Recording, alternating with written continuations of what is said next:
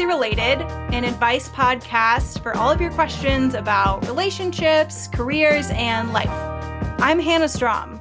And I'm Samantha Strom, and we are actually identical twins.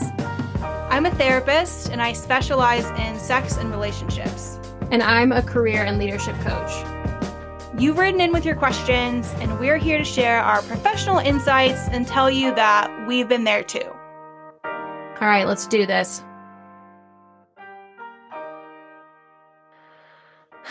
All right, everybody, welcome back to another episode of Closely Related, and this is our second one on Gen Z. Woot! Woot! Gotta work on our call and response here.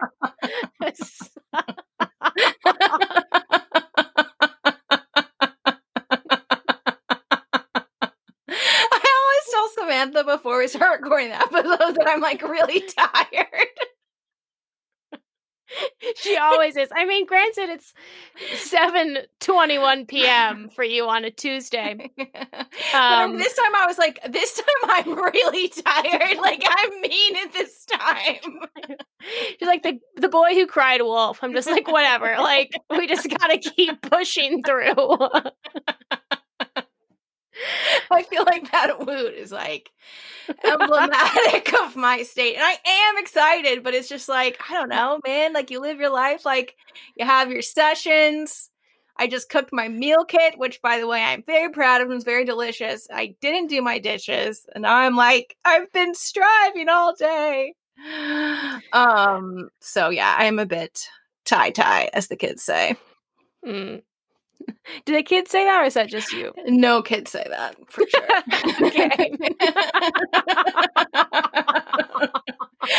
Any Gen Z listeners out there, please let me know if I'm cool. yeah, that's why really why we decided to do this podcast. Um. Anyway, so for those of you who haven't listened to the last episode, I would suggest doing that because we're going to keep talking about some of the same thing themes, which were basically that it's hard to be a young person in the workplace. We've experienced it. We know we're not alone. We hope we're not alone. And it's also then hard to manage people fresh out of school as well. And what of that is just like a factor of being young at work, and what's maybe new to Gen Z compared to millennials, compared to Gen X and boomers. And then also what's maybe just an individual. So that's kind yeah. of what and and organizational. So we threw that one in there at the end. True. And we also want to say it's not always hard, but it it sometimes is and the letter writer was talking about that. So I think I every yeah, as we said, lots of individual differences and like some people fucking crush when they come into the workplace at age, you know, teens to early 20s. So no shade to anybody in that demographic. It's just sometimes can be a tough transition. Yeah. And it's been interesting talking to people for the last few days about last the last episode because I think we've gotten maybe more mixed responses than other ones, not of people hating the episode hopefully, but more just like people being like, "Oh, I'm team Gen Z" or like I'm kind of team, you know, older generation, shall we say. Um like I know I've gotten some people who are like, you know, I listened to your podcast and it did make me think, but like Jesus Christ, it's so frustrating when young people are lazy at work. Like uh, it drives me nuts and it's something I think about all the time. And then I've also talked to some people in Gen Z who like one friend was saying, yeah, I mean, I have a master's degree. She's 25. She's like, I applied for a coordinator role that pays about $40,000 a year. And a hundred people applied for that job, including people with their PhDs. And it's just scary. Like, it's scary how many people, how competitive it is for jobs that maybe don't pay a ton and how much, how educated you need to be to even get your foot in the door in some of those organizations.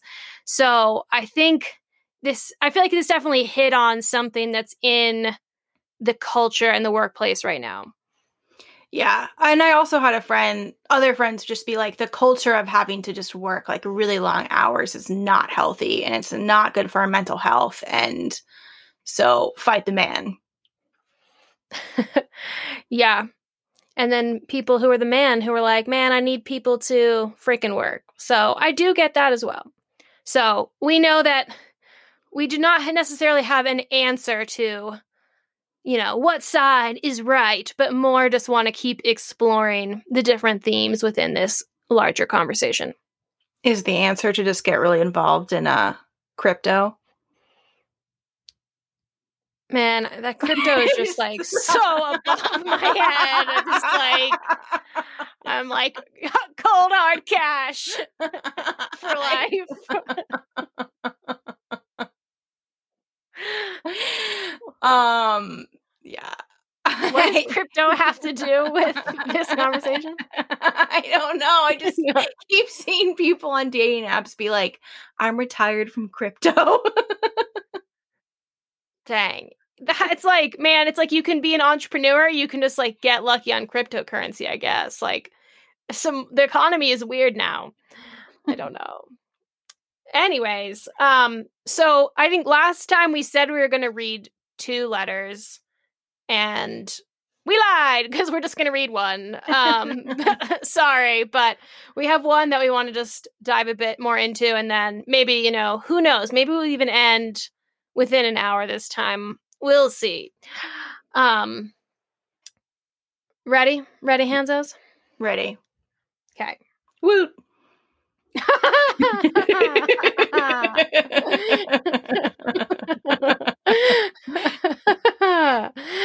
I can see me merch in our future. it's in very small print. yeah, nice. okay, I'm reading the letter. I hired and onboarded someone who's in her mid 20s in August, so COVID times were real. Prior to her coming on, I created an extensive onboarding guide and blocked out a lot of time in my calendar to ensure I would be accessible to her when she started. Our team is extremely collaborative, and we've thrived in working hard together. There are often late nights and bonding. I knew that time would be shorter and different, so I worked hard to get her up to speed quickly and give her ownership while not feeding her to the wolves. Initially, she thrived. She took on projects, proposed good ideas, asked thoughtful questions, and seemed to be getting along well with the team. As early December rolled around, however, I started to notice an accumulation of small mistakes and slip ups. At first, they seemed like odd little quirks, but as I write this in late January, they are still happening. It seems that every Slack, email, or written communication has a typo or requires extensive edits. Questions that should be easily answerable keep surfacing, and during meetings, she often looks confused and doubtful. We have a close relationship, so I'm struggling with how to confront her in a way that will demonstrate how significant this is becoming, how much trust I am losing, and how much time I am spending reviewing and rewriting her work. She seems unaware of her behavior and how it is affecting myself and her perception to her teammates. I know she is receptive to feedback, but I'm not sure how to best give it to empower her and support her in paying more attention to detail and understanding how she is losing trust with those around her. Thank you for your advice. Do you have initial thoughts, Hannah?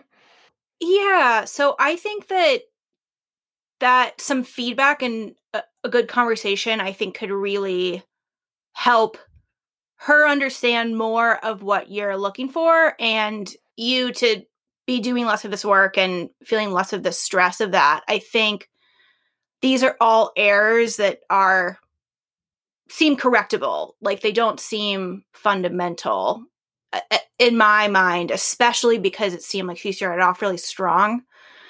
I think that sometimes typo type things can happen because maybe someone doesn't know the level of expectation of what's expected um and maybe you outline this at onboarding but like especially with something like slack it's like oh, is this a casual thing where we're kind of texting in a casual way or inter office emails? Like, how professional do we need to be?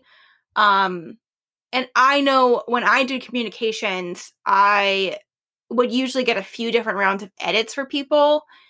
And I definitely didn't hardcore proofread my stuff because I, I would like read it through once, but like I'd be like, well, somebody else is going to catch it and then we're going to change it again. So I didn't make like every draft extremely perfect, which made which probably was on me. But I think if she knows like you're supposed to be doing a better job of proofreading all this stuff, then she could really step up in that way.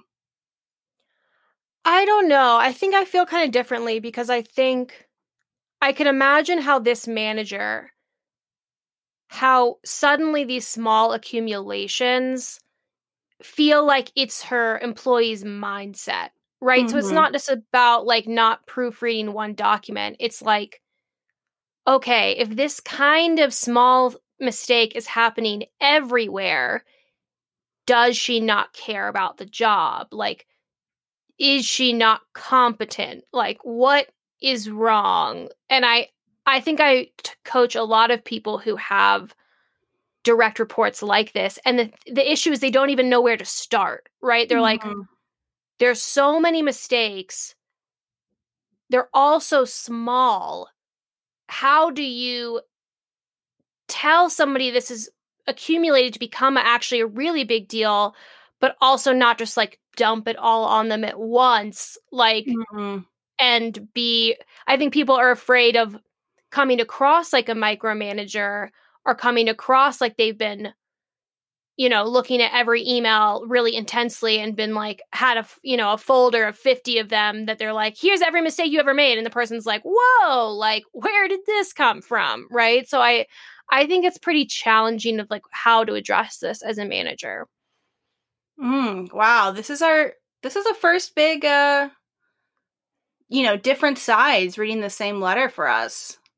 And Hannah's basically a Gen Z and I'm like a Gen X basically cuz I'm 19 minutes older actually, so it's basically a generation or two worth of time. Um wow. Well that you know, that's one approach. I was kind of thinking maybe this is more like the therapist v coach match off of mm. like, I think I'm also like slightly out of the professional world and that's probably skewing my perspective but i'm i'm kind of like who gives a shit about a typo you know what i mean like i just feel like i'm like do we all must we all be perfect all the time like can't we make a mistake and learn and try again. Like I think that's where I'm coming from of like I don't know. Ugh. Yeah, I, I get that, but I just think there's a really big you I don't know. Like I feel like I can tell in the workplace when there's somebody who's like usually really on top of it, really crushing it, and then like once a week they make a small mistake and you can forgive that, right? You're like, "Oh, cool, that's fine." Haha, right? But when it becomes like almost everything has one to many mistakes. And it's not just the mistakes, right? She's talking about like she's lacking confidence, like she's not really speaking up, she's looking doubtful.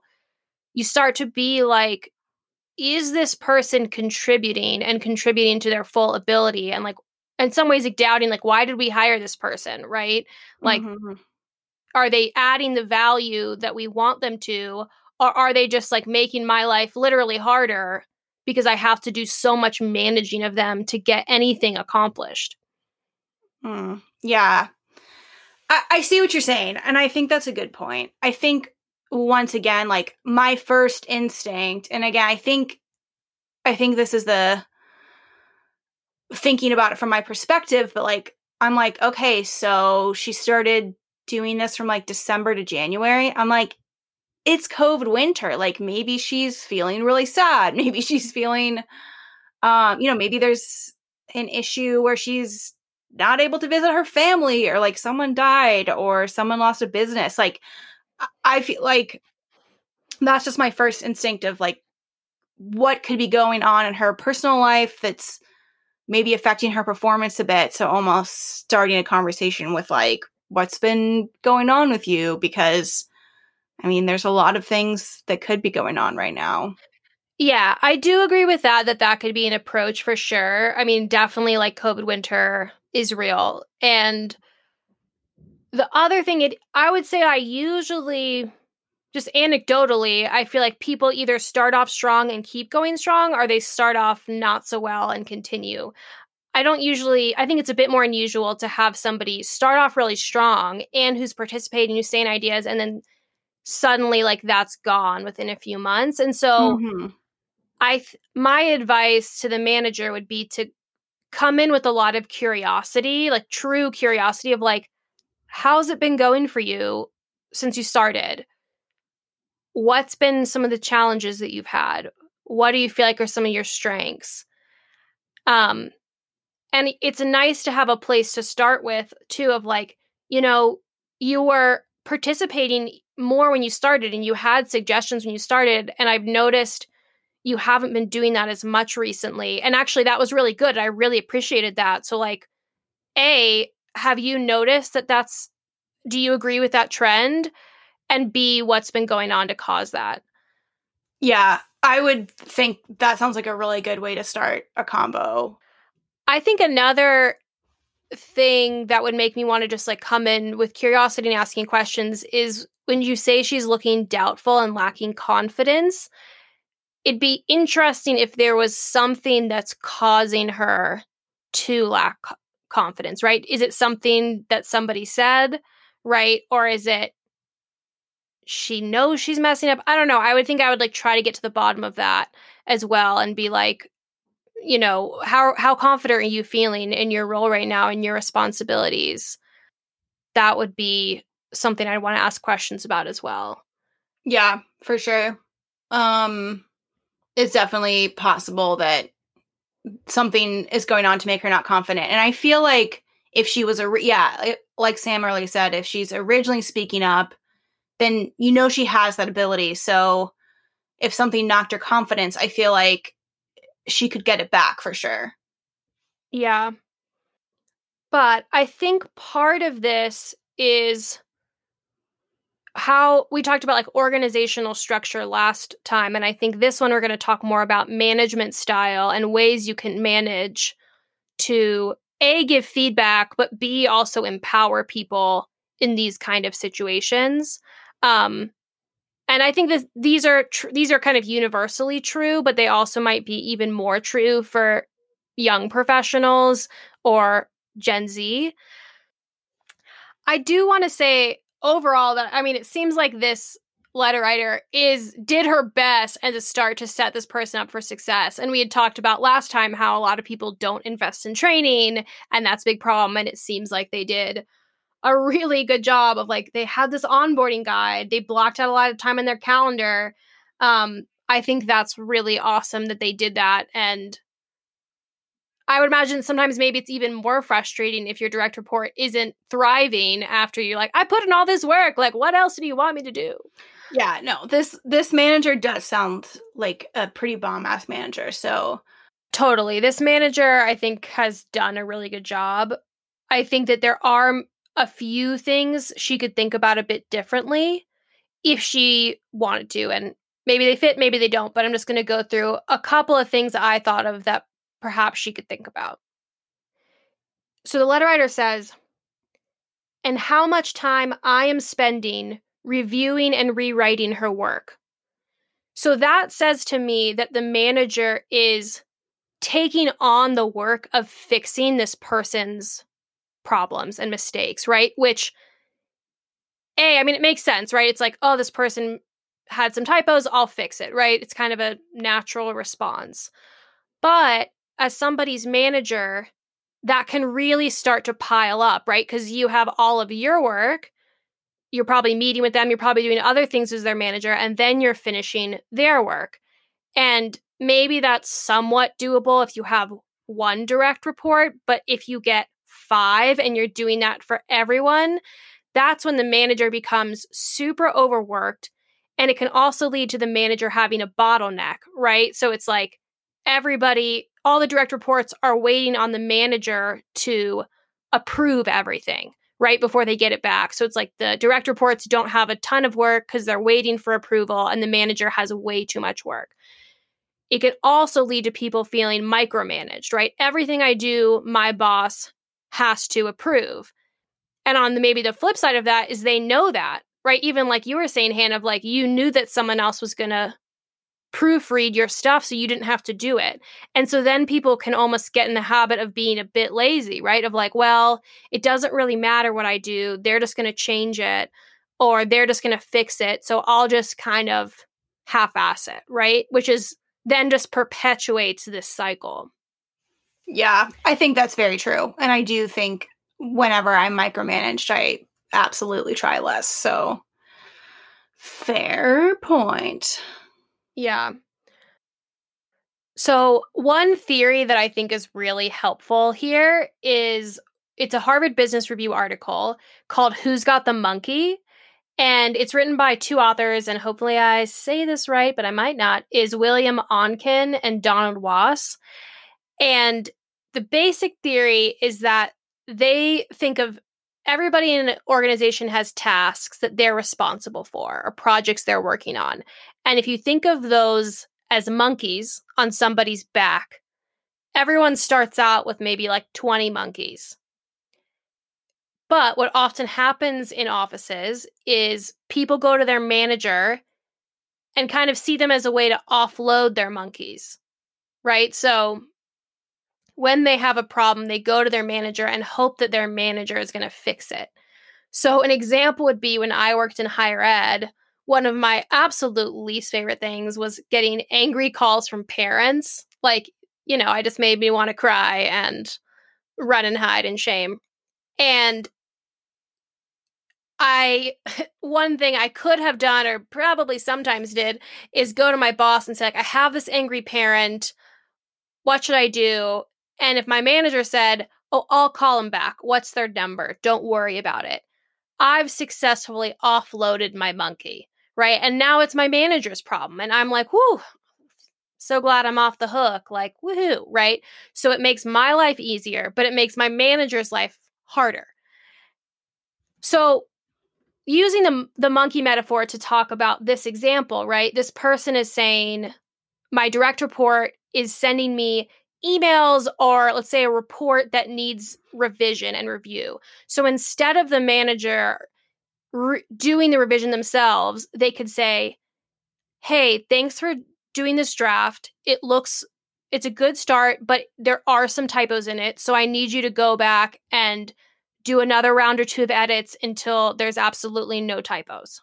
Um, the letter writer also talks about how questions that are easily answerable keep surfacing and I think I think that that's actually quite similar to all of this where you don't want to take the monkey, right? So don't find the answer for them, but push it back onto them of like, that's a good question. How could you figure that out?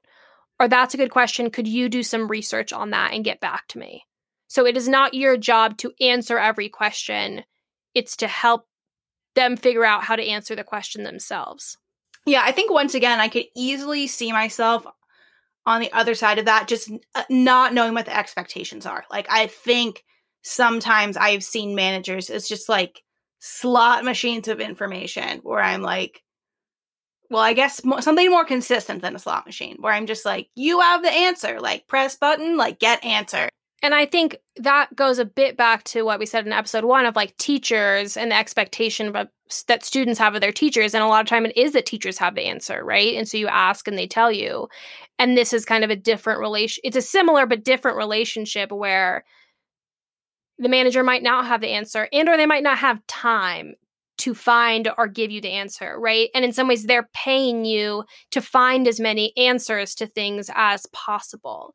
So it's almost back to our first ever episode of like, if you're a new employee, how can you do most of the work yourself um, before asking for help? I think one thing as you're outlining this is like, this definitely all makes sense, but I think you know, giving feedback is so hard, and even setting a boundary is so hard because sometimes it can feel like you're not doing well or even like I, I'm imagining if I was in a, a, new job and I like came and I asked someone a question and they were like, actually, this is something I'd like you to figure out yourself, I would be like, they hate me. why am I not good enough? Like I'm so confused. Like I I mean again, I have an anxious attachment style and that can manifest in the workplace. So just for me, like even if someone was like you have to edit this yourself and like whatever, which I totally makes sense with the monkeys, but I would have been like eh, like I I would have struggled receiving some of that feedback. Um just to be honest. So one thing potentially is like before you have this big talk, even just being like I think you're so great. I really think you're awesome. I want to maybe do some things slightly differently with like how we do work and and I want to do this because I want to help you figure out some things in the workplace and like maybe have a different differentiation between what I think is your responsibility or my responsibility. So I'm just going to outline. I think checking for typos is your responsibility. So I'm just going to like keep reminding you of this from now on or i think this thing is your responsibility or i think this thing is my responsibility and almost having like an outline where that's clarified and then being like and you're really you know kind of like compliment sandwich being like I think you're so great. I really like working with you. Here's how I want to do things differently. Then again, like I think you're so great. I really value. Do you have any feedback on like what I just said? Yeah, I like a lot of what you said, but I will just say that the Oreo feedback is called the shit sandwich. No, Oreos are delicious. I might avoid the like obvious, like good, bad, good, because I think that people can see through it and they're like, uh, now I don't believe in the good. But a couple things on what you said that I do definitely agree with. One is the anxiety. I think that is generational, right? We talked about that Gen Z is at least more open about anxiety and stress and mental health. Then I think once again, maybe like Gen X boomers was like mountain it up, keep it locked down, versus like Gen Z might be openly upset, like or millennials, like, oh, I can't believe you gave me this feedback. This sucks. Meh. And I think that that's something that maybe older managers do hate in young people, right? Like you want to, you say you want to improve and succeed, but then I give you feedback on how to improve and succeed and you whine about it. Wow, these entitled little special snowflakes who thinks that everyone deserves a trophy just for showing up to work, right? I think that's part of where that comes from, which I can understand, but you know what? You are the ones who gave us participation trophies in the first place. You got us addicted to positive feedback, and now you expect me to behave differently. So, what did you expect? Okay. Ahem. Anywho, I think something else smart you said though is like coming in and saying like I want to clarify our roles and just make sure we're on the same page is actually quite a good place to start because I think if you go in with judgment, like you're not doing as hot as I wanted you to, right? That's like can immediately put someone on the defensive. Versus just being like, hmm, maybe I wasn't clear. Let's just clarify that from the start. Like, okay, so back to me teaching, like this is an example of this. My first class, none of the students did citations. And I put in the syllabus, like, you have to cite and use MLA format, but nobody did it. And my initial reaction was like, what the heck? You know, like this is an essential part of writing. We're in college. I cannot believe that people do not know citations. What is wrong? People are lazy, blah, blah, blah, right? And then I was like, hmm, if almost every student is doing it, let me check this out. So I went to class and I said, you know, people seem to be struggling with citations. How much do you know about citations? and they were like, uh, yeah, I think I learned about it in one English class, and I don't remember because that was years ago, and no other teacher asked me to do citations. Which, first of all, is a bad thing about our education system. That is not great.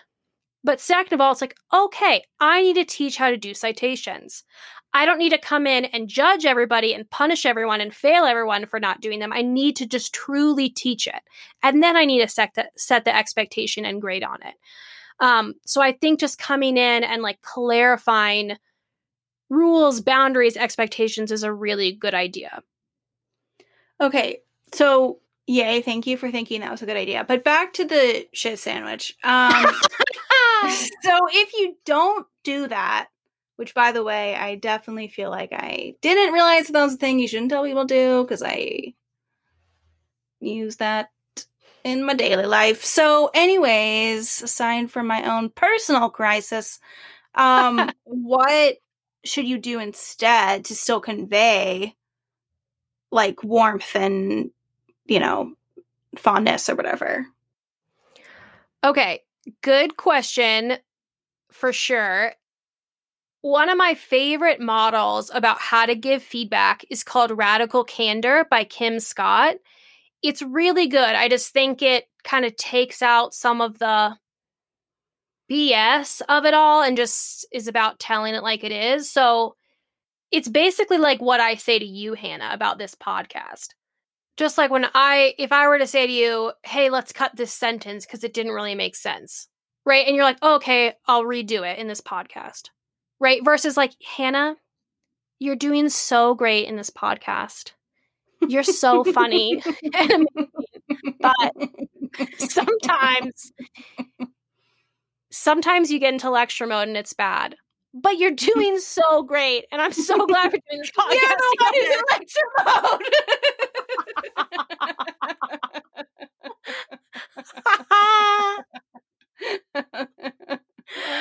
Um, do you feel the difference? I feel it. I feel it. right. So basically, we're saying don't use a fake voice. yeah. Now, uh, true. All right. So that's the basic premise. Um, let me dive a bit deeper into what the radical candor model because I think it's really awesome. So her model, if you think of um think of a four box model or a matrix where there's two lines. Um so the vertical line is care personally. So that's the part that you were saying Hannah of like how do you show that you're not a jerk and be nice when you give feedback, right? So there's someone who's not being nice about it and someone who's being nice. And then on the horizontal axis, it's challenge directly. So there's a difference between being direct and clear and indirect. So it's then there's a four boxes, which I think if you hear the other four, then it's helpful to think about the right one, right? So what a lot of people do is called ruinous empathy, right? Where you're being indirect, but being really nice. And I think this is where a lot of people fall in the workplace because they don't want to hurt people's feelings. They're worried the other person might be upset. They might feel a bit awkward, potentially being mean. So when somebody gives them a PowerPoint full of typos, they're like, oh, this looks good. Thanks. And why it can be ruinous is if you're somebody's manager and say you've been saying, you're doing good. Yep, it's all good. Or you just haven't been saying anything. And then it comes time for a performance review or a promotion, and the person thinks they've been doing an awesome job. And then you're like, mm, you haven't been doing well. Like you finally tell them the truth, or they don't get the promotion.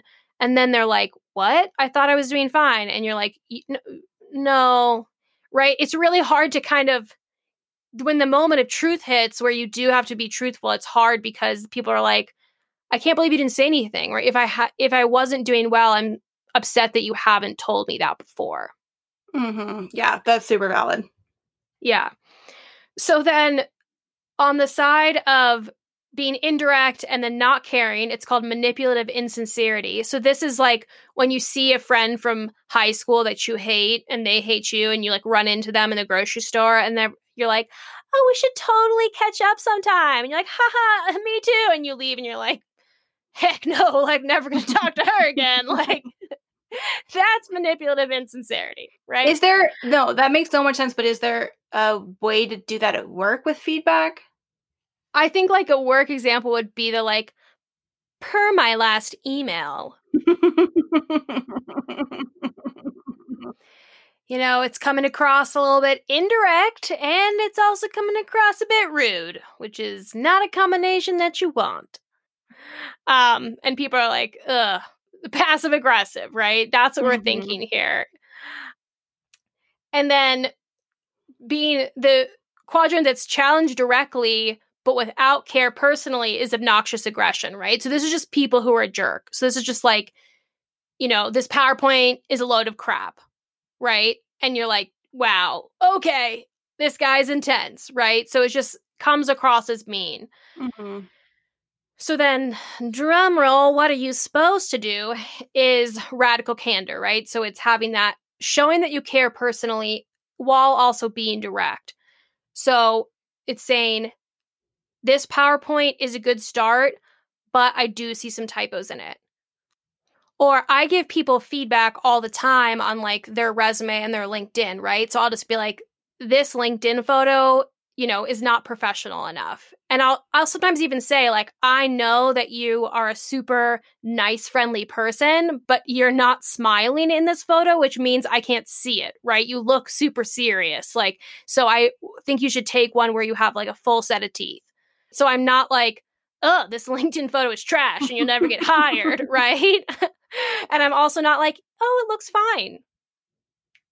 I can feel sometimes the temptation to I know I can fall in that ruinous empathy camp of like, it's fine. It's like, oh, I've already given them seven pieces of feedback on their other parts of their LinkedIn profile. Like, I'll just leave this one. But most people want the feedback. They're like, I'm paying you to help me be better, right? So you have to just be as honest as possible. Yeah, no, I think that's really accurate. And I feel like as a therapist, I can fall into that whatever like radical candor space because again i'm like okay you're paying me to tell you things. But i think in other areas of my life like we talked about the feedback episode i do i think fall into ruinous empathy because then i feel like you're not paying me to tell you things so i'll just keep them to myself. Um, yeah. I have a much harder time for feedback when i there's almost not this like outlet for it but i do think then maybe for managers is reframing like this is my job not and and even employees knowing like okay this is part of their job is to give me this feedback. Yeah i think that's exactly it right? Like when you become a manager it is now your responsibility to give this feedback. And part of what i suggest to any manager is build time for feedback into your regular schedule and actually build time for two week two way feedback right? So let's say you have a weekly one-on-one. In the first 10 minutes or the last 10 minutes say like this is time for me to give you feedback and you to give me feedback and open up the question of like what's been going well from you? What have i been doing well as a manager? What else could i do as a manager and then same for you, what I think you've been doing well, what else you can do well. Because a few things. One, that helps it not build up to the point where you're exploding either in like a one off or in a performance evaluation every year. So it keeps it from building, which is nice. Two is a lot of people feel very uncomfortable giving feedback and they're scared to do it. So then it's like you're creating a safe space to do it. I'm like, I want feedback. I'm going to ask a question that's going to open it up. So it's not saying, I'm really open for feedback. Give me feedback anytime, right? I hear a lot of people say that, but they're not actually asking for feedback in that moment nor in any other moment, right? So then that puts the burden on the other person to like raise their hand and be like, is this a good time for me to say that I'm kind of frustrated about this thing, right? Which is a that's a hard thing to do. So building time for it either in one-on-ones and or group meetings is a really good idea. No, I do think that's a really good idea and I think another thing is that it gives you almost like an opportunity for practice. Like I think one thing that's really really scary for me about receiving feedback, especially you know, kind of like take me out of the therapy context and put me in my regular life is like I don't receive it that often. So then when I do, it's like, yeah, like eh, I'm gonna die. Like it just feels like so scary and and panicky and like you, you don't think I'm perfect? Like no. And then I think almost if you have it in this more routine way, it could even be, become like desensitized to be like, this is our feedback time. Okay, I didn't do this thing, but it doesn't mean that like you hate me or you're going to fire me or whatever. Yeah, I think two things. I think that's a really good point. I think even if you say you listen to this podcast and you want to share this with somebody and or you just want to read the book or there's TED Talks on this model and I'll link it to the website and you want to show your team or your direct report this model and be like where do we fall here? And then you can just point to it and be like, you know what, I'm going to try to be here. Like, I think I was just here. And just, you can use the model as a reference of common language, which is really helpful. But I think the second thing is what you just hit on is actually, I think, very true of millennials and Gen Z, right? We kind of joked about the special snowflakes and everyone gets a trophy mentality. But I do think that one part of that is that there's a lot of younger people who haven't gotten a lot of negative feedback ever in their life. So then it feels extremely painful when they do get it. Um, and I'm speaking from personal experience over here. But if you're somebody who is used to getting A's or you're used to just doing well, then it's kind of shocking when all of a sudden you are getting this feedback and you're not doing well. And like we said, there's a lot of new rules to learn for a professional in the workplace. And then it's like, oh crap, I didn't know I was so bad at so many things. And it can, people sometimes don't always have the resilience or mindset to deal with that effectively without being defensive or bitter or depressed or something that's a bit less productive.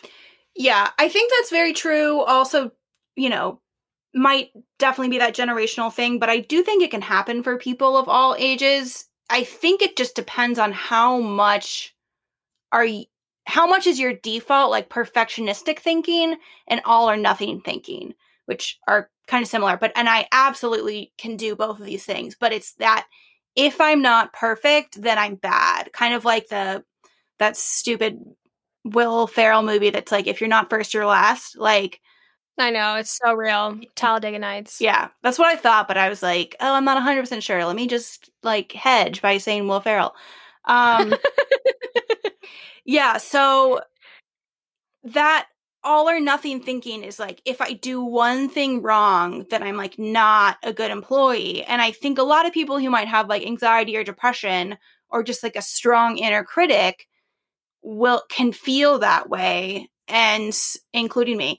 And so again, it's it's almost like exposure therapy like when someone's like afraid of a spider, it's like you think about a spider and then you like have a fake spider and then you look at a spider and then you hold a spider, right? Like you get close. No, no, no, no, no, thank you. I will have my arachnophobia for the rest of my life. Do not make me hold a spider.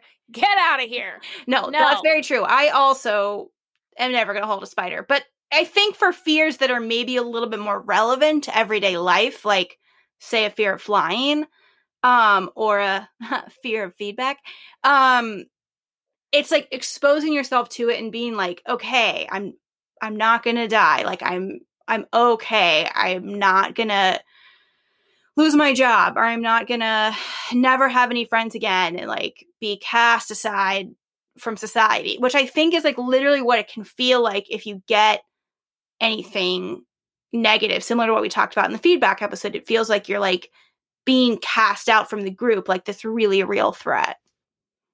Yeah, and I think then just part of it what you want to do as a manager, especially with an employee who's new to the workplace, is like just is saying all this and saying like feedback is a really important part of growth. It's an important part of how I want to be as a manager and our culture here.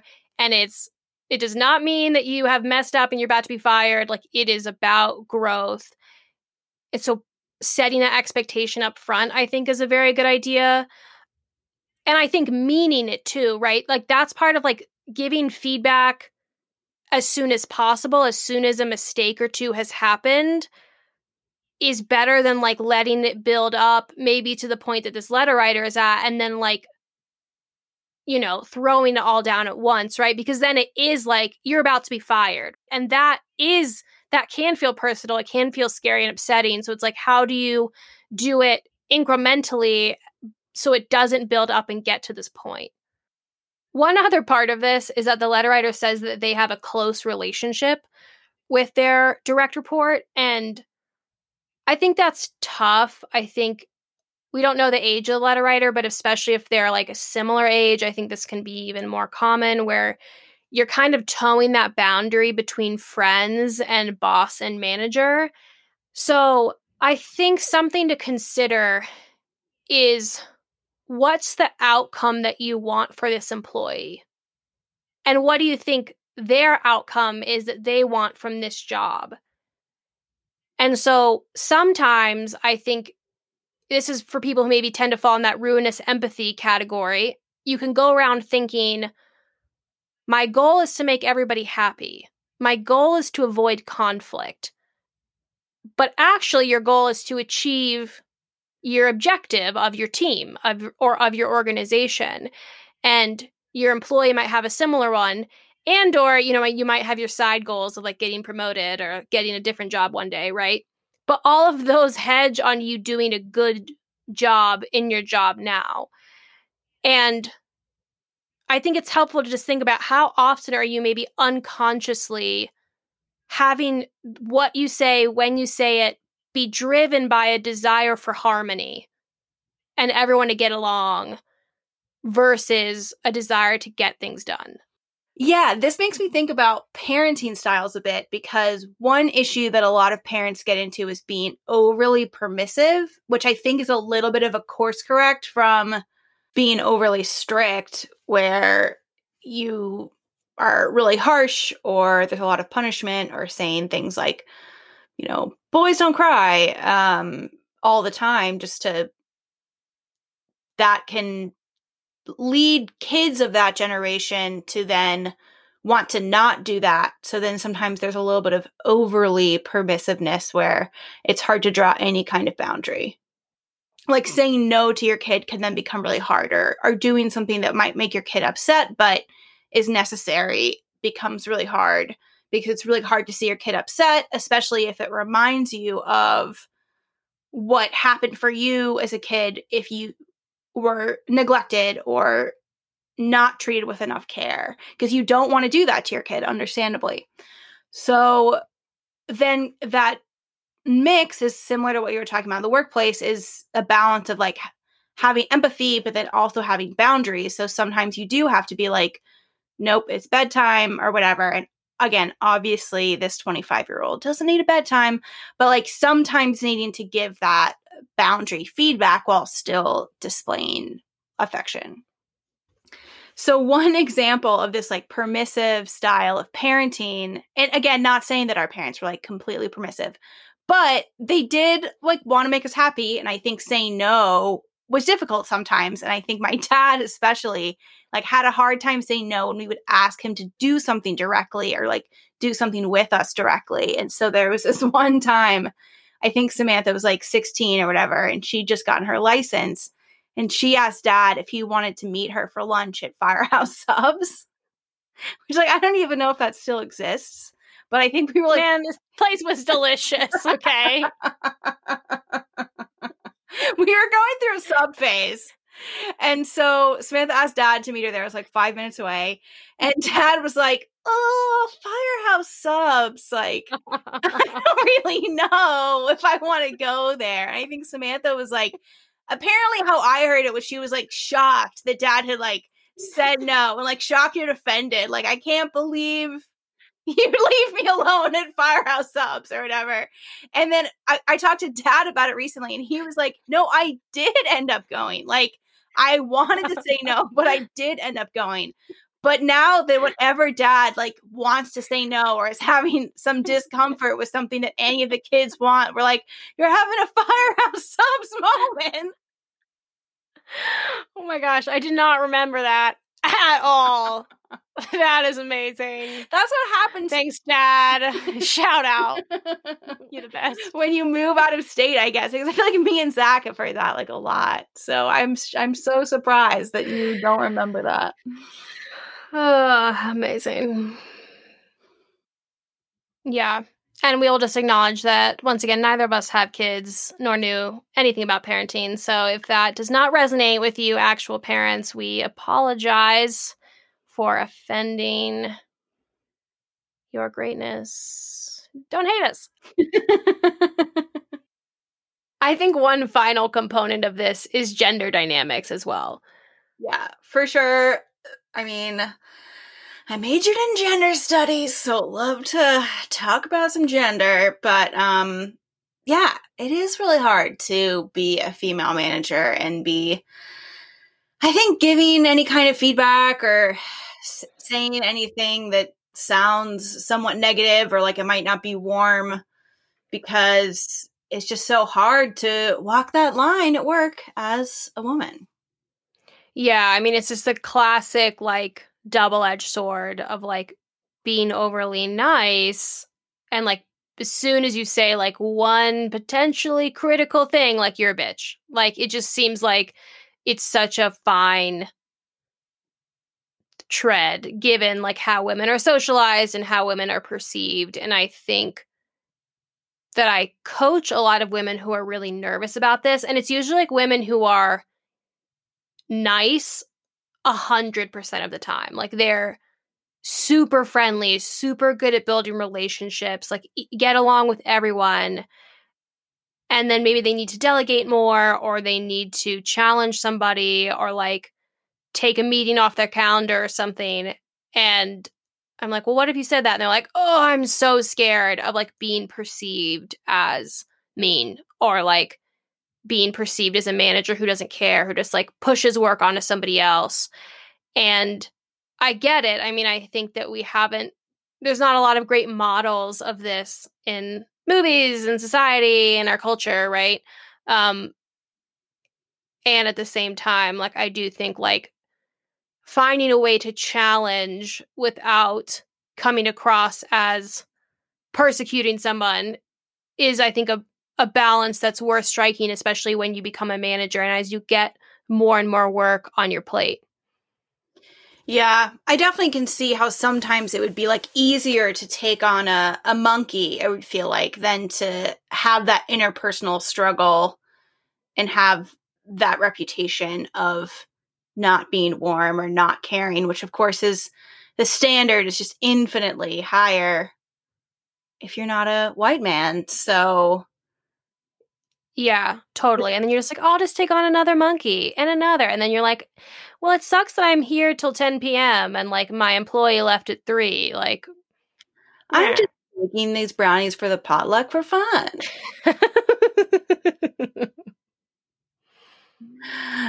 RIP to potlucks. Am I right?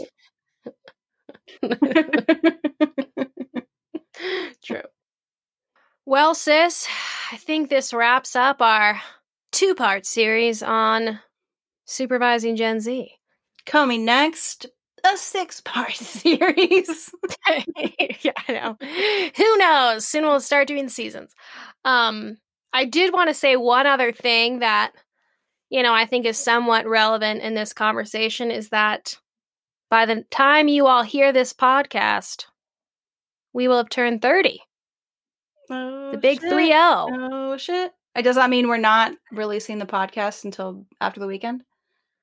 Okay, well, okay. By the time we record you we record the next one, we'll be 30. It's on Sunday. um if you hear this on Sunday, February 28th, text us happy birthday. Closely related podcast at gmail.com. Um how are you feeling about turning 30? You know, I feel a little sad that it's COVID. And I think initially I was like, maybe we're going to escape the COVID birthday, right? We like just snuck it in before the pandemic. And I think having a big birthday um, does feel a bit sad. Um, but I think as far as being 30, I'm feeling good about it because as much as I've just been like hyping how I'm like, I'm the young person at the workplace who makes typos, like, I don't think I- I've truly ever had like the spirit of like a 22 year old where I was like going out to clubs and staying up late and like doing my 22 year old shit. You know, like I think I was born to be 38 you know, like give me my water and let me go to bed by 10 p.m. Like the the lifestyle of a grandma and the work skills of a 22 year old really come in hot there. Oh, so but no, just kidding. Hannah's been, you know, as people have said to us. I don't like. As people said, Hannah has uh, thrown herself on her own sword for the amusement of you all listeners, but seriously, Hannah is actually extremely good at everything and is an incredible therapist and has many other insane talents. So just shout out to Hanzos there. Thank you. Um, you're welcome. I will say that like I am pretty excited to turn 30, which I think not everybody is, but it's it's directly to do with what I said at the start of this two-part series, which is that I have hated being perceived as young at work so much. And it feels like 30 is a really big difference from being 29 or just being in your 20s at all in terms of how much automatic respect you get from colleagues.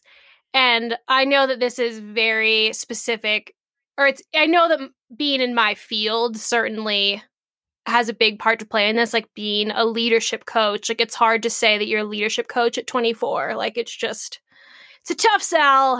I tried to do it. I tried my best, but I'm happy that I'm 30. I'm just gonna put it that way. Um it is tough. So I think it's interesting though, just like on this debate, because if I tell anybody who's over 40 that, they're like pretty offended and upset, and they're like, oh just wait you're gonna you won't you can't like you'll be so happy the day that people will like card you and think that you're young like blah blah blah.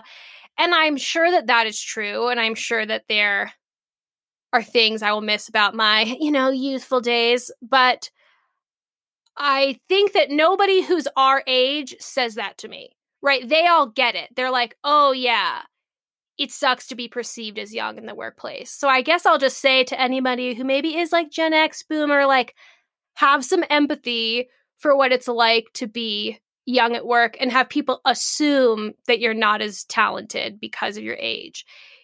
It is it's hard when people are making assumptions about you based on something that's out of your control, right? Because I think that's what I felt. I was like I feel powerless to age faster, right? That this is not something that I can do.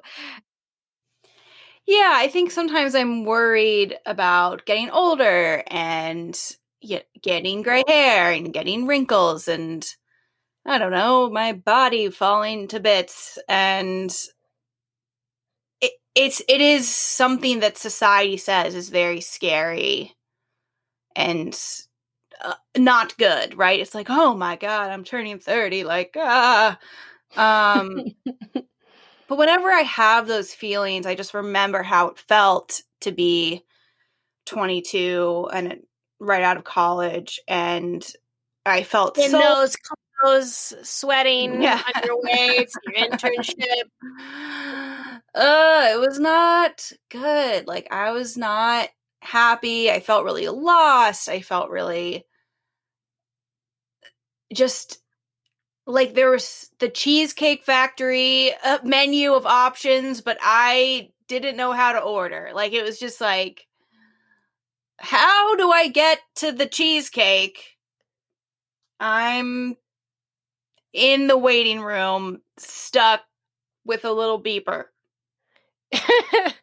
I think that's really true. I think I felt that way too. It was like, I know kind of where I want to get, but how do I get there? And that was painful for sure.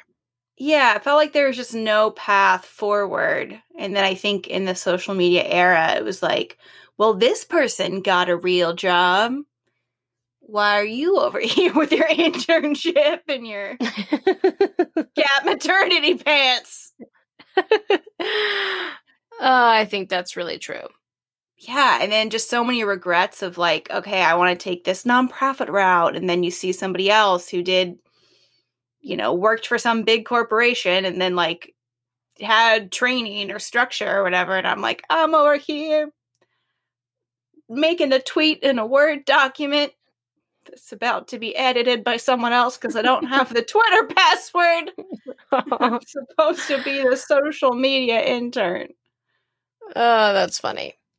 I think there's like a whole other pod we should do about comparison, right? Because I think that's such a part of this. So everyone write in about comparison. And also just write in in general. We definitely need some more letters. Blah. We have some good ones left, but we don't have anything to pair it with potentially. So just keep writing in so we can theme some things together and keep making content for you. Yeah, no, it's like we got the wine and cheese pairing, right? It's like we might have the cheese, but we need the wine. Yeah, we're just gonna start putting together random letters next. Just you'll just be like, "What's the theme here?" We like stuff. Um, one other kind of housekeeping announcement is that sadly we are going to move to every other week releases for the pod. Not that we don't love doing the pod, we do, but it does take some time and to bring you these hour plus long podcasts. And um I just got, got put on some new exciting projects, which is cool, but just means I don't have as much time to be the editor. So look out for it every other weekend.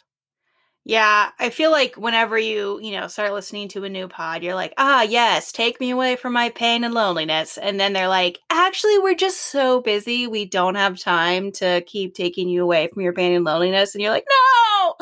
So, for the two listeners out there who are really invested in us releasing every week, we know who you are and we love you and we're sorry. Yeah, agreed. For the rest of you, you can enjoy less harassment from us to listen to this podcast. True. Yes. For the 98% of you who might need some more me time, enjoy that me time. All right. Well, until next time, everyone, we will see you. And Hannah, happy birthday. Aw, happy birthday, Sam. Thanks. Love you. Love you too. All right. Bye, everybody.